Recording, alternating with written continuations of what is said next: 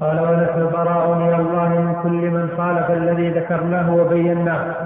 ونسأل الله تعالى أن يثبتنا على الإيمان ويختم لنا به ويعصمنا من الأهواء المختلفة والآراء المتفرقة. وهذه الكلمة ونحن براء. البراءة لا تكون إلا فيما علم آه، أو البراءة من المخالف لا تكون إلا فيما علم أن النبي صلى الله عليه وسلم جاء به بالقطع فخالفه من خالفه. فهذا المخالف لما علم بالضرورة مجيء الرسول صلى الله عليه وسلم به كأصول الدين من خالفه فإنه إيش؟ يتبرأ منه. وأما من خالف بما هو دون ذلك ولو كان مخالفا لظاهر السنة ما دام أن أن قوله مأثور في كلام المتقدمين كالأقوال المرجوحة أو حتى الأقوال المخالفة لقول العامة من أهل السنة والجماعة كقول بعض الفقهاء في بعض المسائل الفقهية ونحوها فمثل هذه المسائل لا لا تطلق فيها لفظ البراءة وإنما البراءة تكون في مسائل الأصول المعلومة من الدين بالضرورة. نعم. قال ويعصمنا من الأهواء المختلفة والآراء المتفرقة. ولهذا يعلم إذا قلنا الأصول المعلومة من الدين بالضرورة أي معلومة من الدين بالضرورة عند أهل السنة. فإنه فإنا نعلم بالضرورة أن سائر هذه الأصول التي أجمع عليها السلف قد جاء بها الرسول صلى الله عليه وآله وسلم. نعم. قال والمذاهب الردية مثل المشبهة والمعتزلة والجهمية والجبرية والقدرية وغيرهم. المشبهة تقدم المعتزلة هم أتباع واصل بن عطا الغزال وعمرو بن عبيد وتكلموا في أول أمرهم مسألة الكبائر ثم صار للمعتزلة من بعد أصولا آه، أو أصول خمسة. الأصل الأول يسمونه التوحيد وأرادوا به نفي الصفات. العدل وأرادوا به نفي القدر. المنزلة بين المنزلتين وهي أن مرتكب الكبيرة عدم الإيمان وهو فاسق بين الكفر والإيمان وهي منزلة الفسق المطلق. آه إنفاذ الوعيد ومعناه عندهم أن مرتكب الكبيرة مخلد في النار. الأمر المعروف والنهي عن المنكر الخروج على أئمة الجور والمعتزلة منهم بصرية ومنهم بغدادية ومن أخص آه، أعيانهم وأئمة متكلميهم بعد عمرو بن عبيد وواصل بن عطاء بل هو منظر المذهب في مسائل آه، الصفات هو أبو الهذيل العلاف. ومن أصحابه أبو إسحاق النظام إبراهيم بن سيار النظام. وإن كان بين العلاف والنظام بعض الخلاف في بعض المسائل.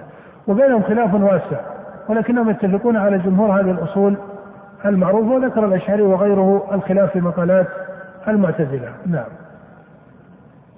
قال والجهمية والجبرية الجهمية إضافة لجهم بن صفوان الترمذي وكان من الجند والجيش ولكنه تلقى بدعة عن بعض الفلاسفة وقررها وأظهرها فنسبت إليه وقيل إنه أخذ عن سعد بن درهم فالله أعلم بذلك. نعم. قال والجبرية والقدرية وهم القائلون بالجبر وهم القائلون بالجبر. وترى أن هذه الألفاظ التي المصطلحات التي يستعملها المصنف بعضها عبارة عن مدارس كالمعتزلة المعتزلة عبارة عن تنظيم مدرسي بعضها عبارة عن نظريات مضافة إما إلى الحقيقة النظرية وإما إلى معين قال بها. كالجبرية فالجبرية ليست عبارة عن مدرسة منتظمة إنما هي عبارة عن إيش؟ نظرية الجبر. مثل الجهمية باعتبار أنك إذا التفت إلى جهم بن صفوان كمنظر لأصول معينة فهذا الشيء لكن مراد السلف بالجهمية معطلة الصفات مع أنه جمهور من عطل الصفات ما كانوا موافقين للجهم لكثير من أصوله كالمعتزلة. نعم. قال والقدرية وغيرهم. ولهذا لا ترى أن المصنف هذا ما أشرت إليه في الأول ذكر متكلمة الصفاتية مع أنه متأخر. والغالب على المحققين من أصحاب السنة والجماعة أنهم يذكرون غلط متكلمة الصفاتية. فما ذكر قولا متكلمة الصفاتية. فما ذكر الكلابية ولا ذكر الماتريدية ولا ذكر الأشعرية. وهذا لا يلزم منه أن أبا جعفر رحمه الله كان موافقا لكن يفهم منه درجة من عدم ال ال ال الامتياز والمباينة المطلقة أو المباينة التامة. ولهذا سبق وأن أشرت إلى أنه استعمل بعض حروف الأشعرية في بعض المسائل كمسألة الكسب ونحوها وإن كان مع هذا كله ومع بعض هذه التعقبات التي قيلت في رسالة أبي جعفر رحمه الله فإن هذه الرسالة آه، رسالة فاضلة في أصول أهل السنة والجماعة.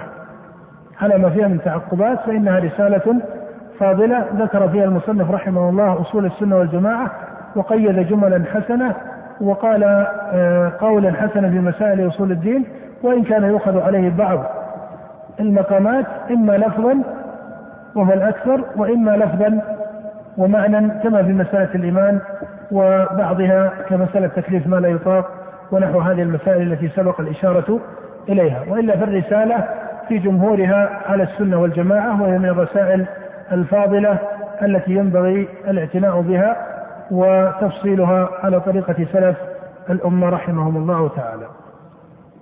نعم. قال من الذين خالفوا السنة والجماعة وحالفوا الضلالة ونحن منهم براء وهم عندنا ضلال وأردياء وبالله العصمة والتوفيق. صلى الله وسلم على نبينا محمد. وهم عندنا ضلال لأن أقوالهم بدع. قال صلى الله عليه وسلم وكل محدثة بدعة وكل بدعة ضلالة. جاء في وهذا الحديث الصحيح الصحيح حديث جابر جاء في سنن أبي داود وغيره وكل ضلالة في النار. وطائفة كشيخ الإسلام ابن تيمية يقولون بأن هذا الحرف ليس محفوظا.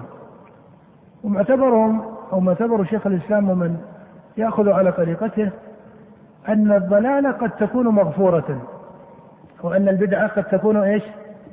مغفورة للعبد أو قد تسقط عقوبتها بغير العذاب أو قد تسقط عقوبتها بغير العذاب.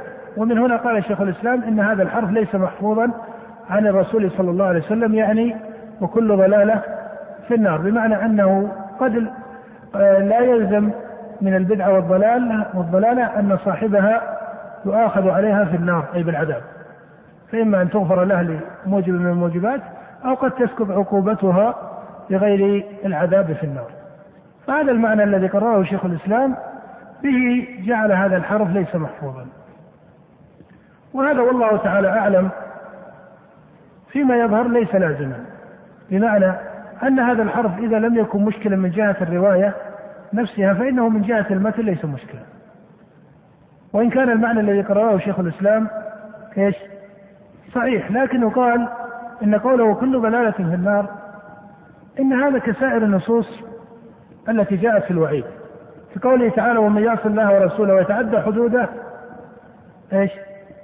يدخله نارا. مع أنه لا يلزم أن سائر العصاة كذلك. وكقوله تعالى إن الذين يأكلون أموال اليتامى ظلما إنما يأكلون في بطونهم نارا.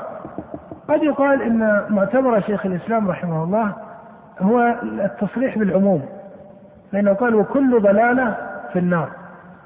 لكن يقال إن السياق في قوله تعالى ومن يعص الله أيضا هو من سياقات العموم. وكذلك السياق في مثل قوله تعالى إن الذين يأكلون اموال اليتامى ظلما هو من إنما يأكلون في بطونهم نارا وسيصلون سعيرا هو من سياقات القصر والحصر. ففيما يظهر والله تعالى أعلم أن إعلال هذا الحرف بهذا الوجه ليس لازما وإن كان المعنى الذي قصده شيخ الإسلام من المعاني البينة المحكمة. والله أعلم وصلى الله وسلم على نبينا محمد. ومع هذا كله نقول بأن هذه الرسالة كان حقها ليس هذه المجالس وكما أسلفت أن لو جلسنا هذه المجالس آه، فقط في قول المصنف نقول في توحيد الله معتقدين من توفيق الله إن الله واحد لا شريك له لكانت هذه المسائل قاصرة عن ذكر مسألة التوحيد يعني توحيد العبادة. فما حصل قد لا ينبغي أن نسميه ربما شرحا وإنما نسميه طرفا من التعليق على بعض مسائل آه، أو جمل هذه العقيدة. ولعله حصل إن شاء الله آه، شيء مناسب لهذا الوقت. وإلا فلا شك أن الوقت آه، بكل تقدير يسير جدا على هذه الرسالة التي تحتاج آه، ربما سنوات في شرحها ولكن عسى الله سبحانه وتعالى أو عسى الله سبحانه وتعالى أن يبارك وأن يجعل هذا العلم آه، خالصا لوجهه سبحانه وتعالى وأن يجعله علما مقتفيا أثر هدي رسول الله صلى الله عليه وآله وسلم.